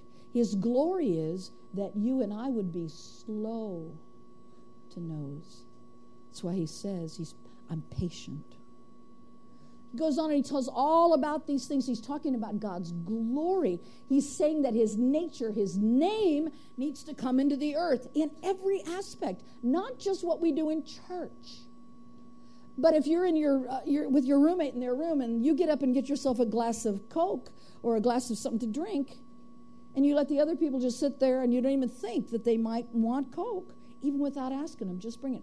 I had a lady just give me this. I didn't ask. This is Ahava. She thought about me. You don't get it. You don't get a prize for that. You get a new name. That's great. So the Canaanites, they don't care about that as long as I get the stuff, or the Amorites as long as they get the attention. Okay. So it's pretty tough stuff to be one of us Christians. Where's my marker again? Somewhere over here in the green thing again. All right. The next tribe that we're looking at. Tomorrow we're going to talk about the power of music and the power of praise. We're going to talk about that. So don't you miss, don't you sleep in. Okay, parasites. Parasites. Perizzites, okay? This tribe, when they would conquer a nation, would scatter the whole tribe. Nobody, everybody was forced from their home. So they were scatterers. Hmm. People that divide. Hmm. Okay, I guess I have to tell you this story. I'm hearing it in my head. So I'm brand new Christian, and um, I go to this church and they're singing this contemporary music, and I'm loving it. But I go to this church, and the lady that's playing the piano has blue hair because she dyes it too much. You know that kind of older, yeah, yeah, yeah. Older ladies. I haven't dyed mine yet, but anyway. And I go to this church, I like this church, and she plays the piano like this.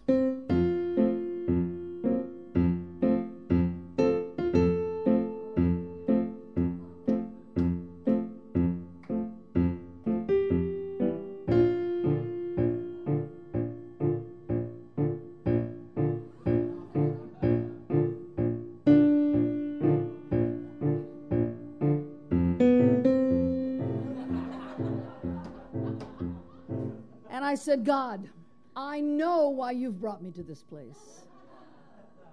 So I make an appointment with the pastor. I say to the pastor, hey, listen, I will do anything. I just want to come and serve the church. I'd learned enough Christianese to say that. I just want to serve the church. And so he said, okay, well, let's make an appointment. So I met with him at the church, and he says, well, what are your gifts? I said, well, I play the piano a little. He says, well, let's, you know, let's go in the sanctuary. I said, okay. So he takes, takes me into the sanctuary, and we sit down on the front row. And I've been going to church long enough to know that if you sit on the front row, you're very important. And um, nobody got that. That's okay. So I'm sitting on the front row, and he says, "You know, this is what we do here. Da da da. What, what do you think you'd like to do?" He said, "I said, well, I, you know, I'm a musician.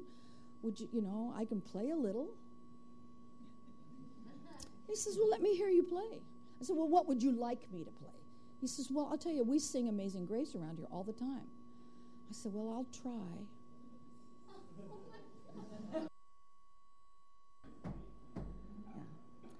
So I did this. Oops, I didn't do that.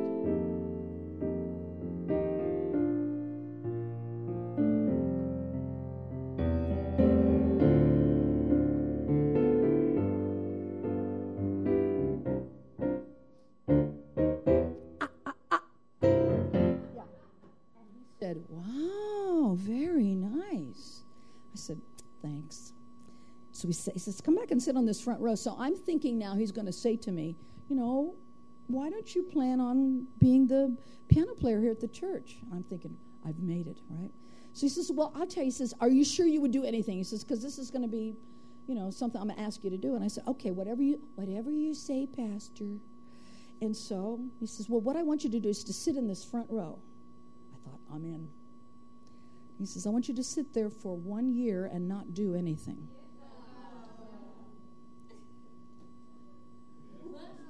I said, Okay. Inside, I was really angry. I thought, what a doofus this guy is. So I did what he told me to do. I sat on the front row, and he'd come along, and I'd say, Hello, Pastor. And inside, I'm seething, you know? And um, pretty soon, I got to know some people in the church, and I'd say, Hey, why don't you guys come over to my house and we'll have a little worship time, and I'll play, and you can all sing. And they went, Oh, yeah. So they'd come over maybe once a week. And before you know it, all of the people kept saying things to me like, Why aren't you playing the piano at the church? Which is exactly what I wanted them to say. I was beginning to scatter and divide the church. Now, I want you to know that a pastor and leadership usually knows everything that's going on. I was a pastor for a while. And I knew all the bad stuff that was going on. And so this pastor knew that I was being a stinker. But every Sunday he'd come to that front row. He was a good man. And he'd place his hand on my shoulder and he'd just begin to pray and bless me. He'd say, Lord, I just, and he just was ahava in reality. He knew what I was doing. He knew I was trying to break up his church. But he was Matthew 5. Pray for your enemies. He knew how it worked. So at the end of that year, obviously, I had changed a little. I no longer wanted to divide the church. Now I wanted to bring her together. But it took me a year of sitting and doing nothing. I think that was the brightest man in the world. I was so full of myself, and still am. I was so full of myself and so thinking I had it together. I was special, unique. I was going to make money, and I was sure of the outcome. All those enemies, I would, I was going to make this happen. And he was so wise, and he said, just like a good father, he said, You just wait outside there for a little bit. That's the way God deals with us. Yes. I went back to him.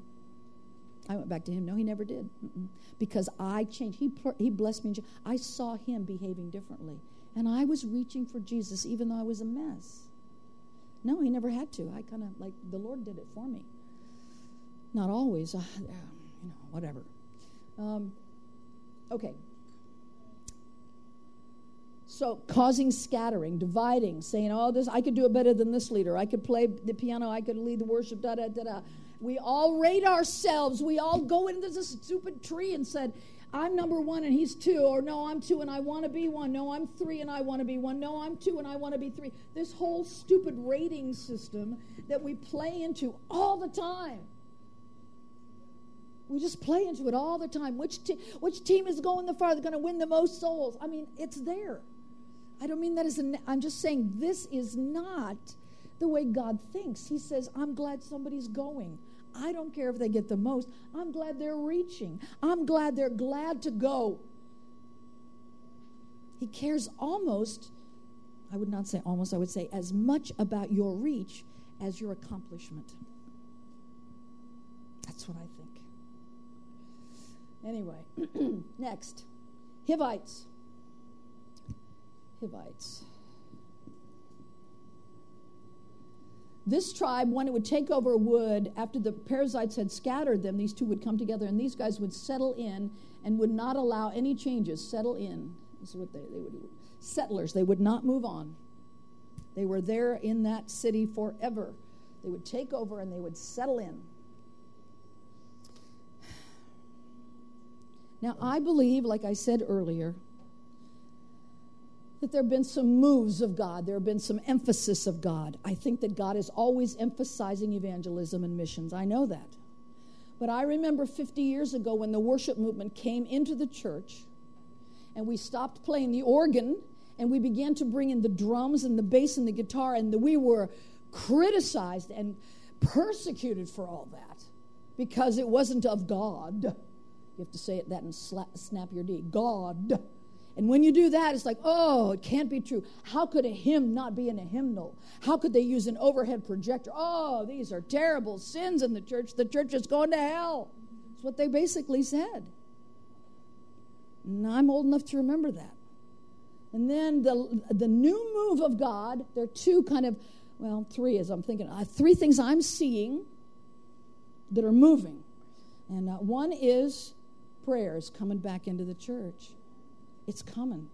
I see it because of like houses of prayer springing up, so that it's not just evangelism, it's like intercession. And I'm going to talk about the difference between just prayer and intercession. Big difference.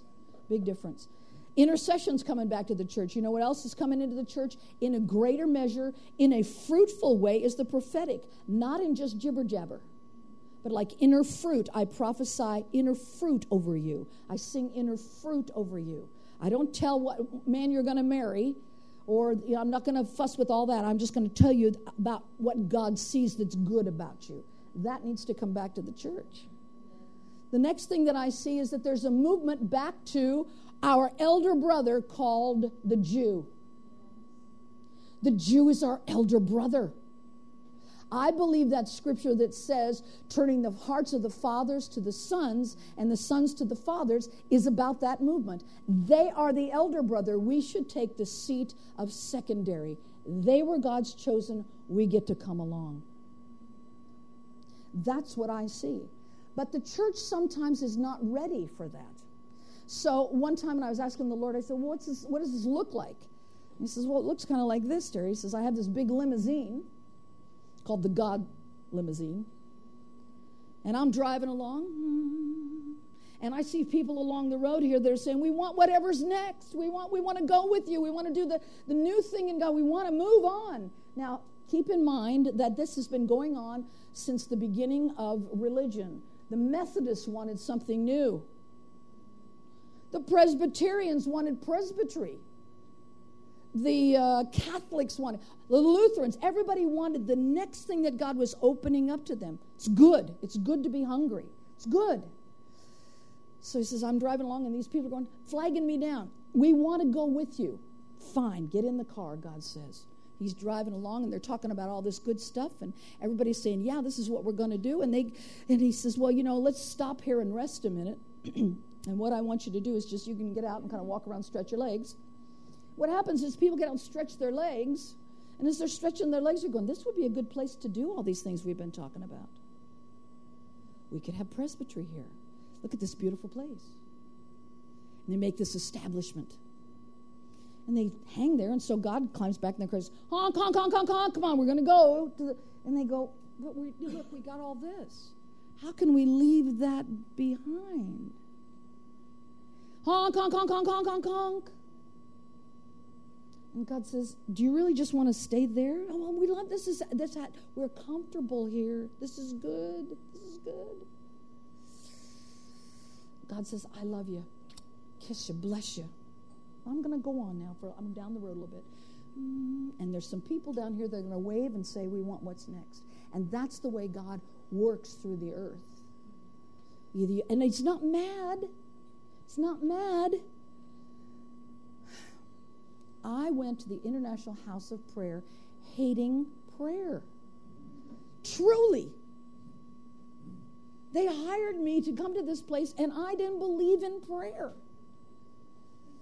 I thought they should have called it the International House of Worship. I was in on that.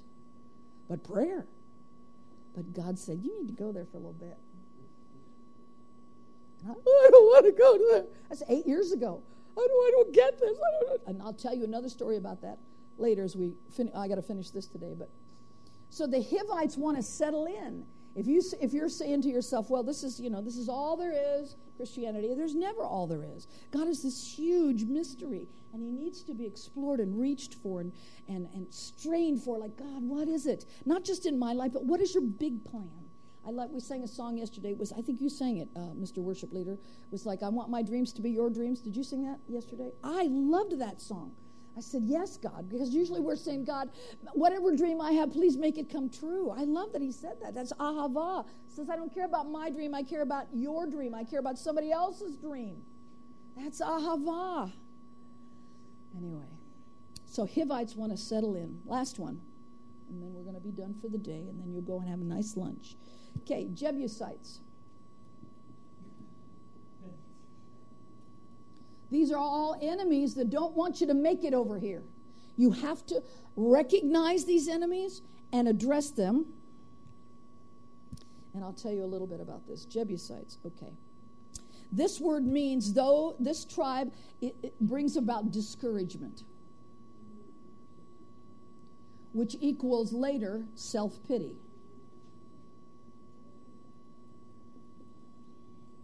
Now, I come from a very depressed family. My mother, I love her, but she sees everything as negative. And so I like my minor keys. Because she liked her minor keys. I would sit in the rain and I could play A minor and E minor on my guitar, and I'd just go, I'm so deep and nobody gets me. I loved that. It felt good. It felt right but it's an enemy. It's an enemy. This is a song I want to teach you about the enemy of God. This is, this is you. Look up here. This is you. This little fist, this is you. This old man, he plays rough. He fights Jesus, sure enough. With a knick knack, paddywhack, don't give this guy a bone. This old man must be dethroned. That's the truth. Discouragement and self pity always raises up above what God wants us to do. Always. My daughter, I adopted her as my baby. I couldn't have babies, so I adopted my daughter. I wanted babies. I thought God was the meanest person in the world not to give me babies, and I wanted them. But I got an adopted baby, and so she's precious to me, this little bundle in pink, and I loved her. I'd kiss her toes. I just loved her so much. And she was 18 years old. She walked out and said to me basically what my husband had said I don't want to be a Christian, I don't want to be your daughter, and I'm out of here. She got into drugs, got in trouble with the law. I'm so humiliated that I think I can't be in the ministry. How can I? Why would anybody listen to me? I can't even raise my own child. So after that, I become self pity. Nobody, nobody knows. And I'm a pastor. Oh, you know the judgment that comes against you when you're a pastor and your kid goes weird? It's tough. Now, I've been through a divorce. I got that strike against me. I'm a woman in ministry. Strike two. I got a kid that's in trouble. Strike three. I feel like I'm out. So I would sit in my bed at three o'clock in the morning and say, God, I'm not doing this anymore. I'm not doing it. I, I quit. I can't. This enemy would come and say, You were a terrible mother. You were a terrible wife. That's why he left. You were a terrible mother. And you're a terrible Christian. This thing would whisper in my ear. And I go, It's true. And then one day the Lord said, No, you need to address that. You speak to him. I said, What should I say? Said, Just speak what's in your heart. So that thing came to me at 3 o'clock in the morning, telling me all this stuff. And I remember sitting up in bed the first time and I looked at that thing and I said, To hell with you! Because that's where you belong, not in my room. I defeated that. This brings about unforgiveness. This right here, unforgiveness, bitterness. This right here is the seed bed. The Jebusites are the seed bed of self pity, bitterness, discouragement, anger, unforgiveness. I have a saying about unforgiveness and bitterness. It's pretty good. You might want to write it down. Unforgiveness is like a cup of poison. Unforgiveness is like a cup of poison that you drink, hoping the other person will die.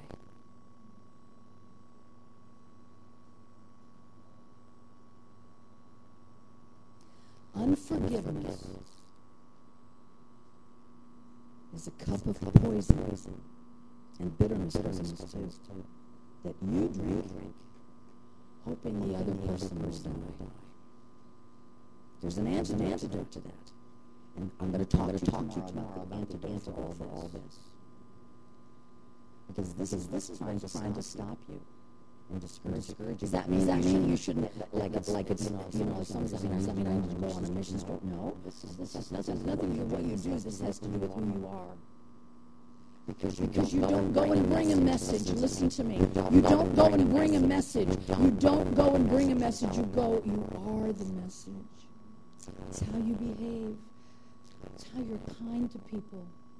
We think that if we believe, believe, believe, believe, believe, believe, that praises, that pleases God. But Christianity is not just about believing. It is about believing, but it's also about behaving. How you behave. It's not just about oh, I believe in Christ. Well, good. So do the angels. So do the devils. How do you behave? How do you behave? So, Father, here we are, a mess again. By the way, the Jews didn't close their eyes when they prayed, ever. It's a Christian thing, but you can you can be a Christian. It's okay. So if you see me with my eyes open, it's because I kind of embrace that. The reason the Jews didn't close their eyes is because they were always afraid of an enemy. So they wanted to be keep their eyes open in case somebody jumped in and, you know, got them. So Father, here we are, a mess. Crazy mess. Twisted. We don't know how to look at things. But oh my God, we want to change. Will you help us, Lord? Help us to conquer fear. Help us to conquer that thing that says, you shouldn't do that, you shouldn't do it. It's scary. Don't do it, it's scary. Lord, help us to recognize that's not you. And Lord, let us release whatever the outcome is. Uh, that's so hard to do. Oh my gosh, it's hard to do. And Lord, we still think of ourselves as very, very special all the time. Help us, Lord, to see someone else as special. And Lord, we recognize that money is necessary, but help us not to fall in love with it or our own reputation. Help us not to scatter the people on our team. Help us not to scatter the people in our family. And Lord, help us not to know that we don't know all there is to know about you, that you are a great mystery and that we can't just settle in. And oh God, break that self pity and discouragement that we carry and wear like a coat. Help us to take it off. Help us to sing under a great burden like we did yesterday, Lord. I love this song because it's not about you, it's about Him. It's not about what you think of Him, it's about who He is. Mm. How great is our God? I will sing. How great is our God?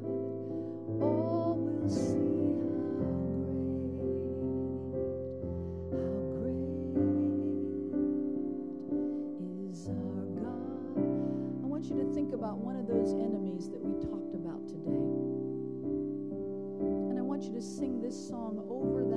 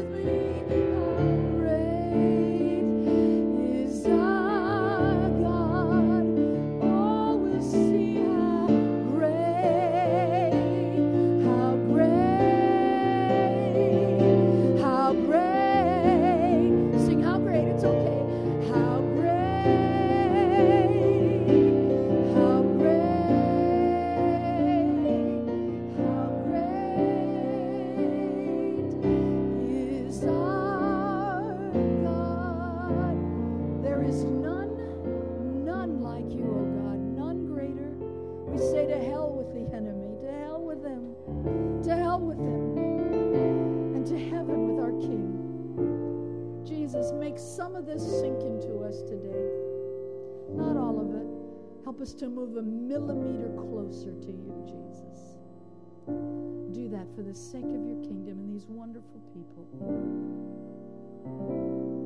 Amen.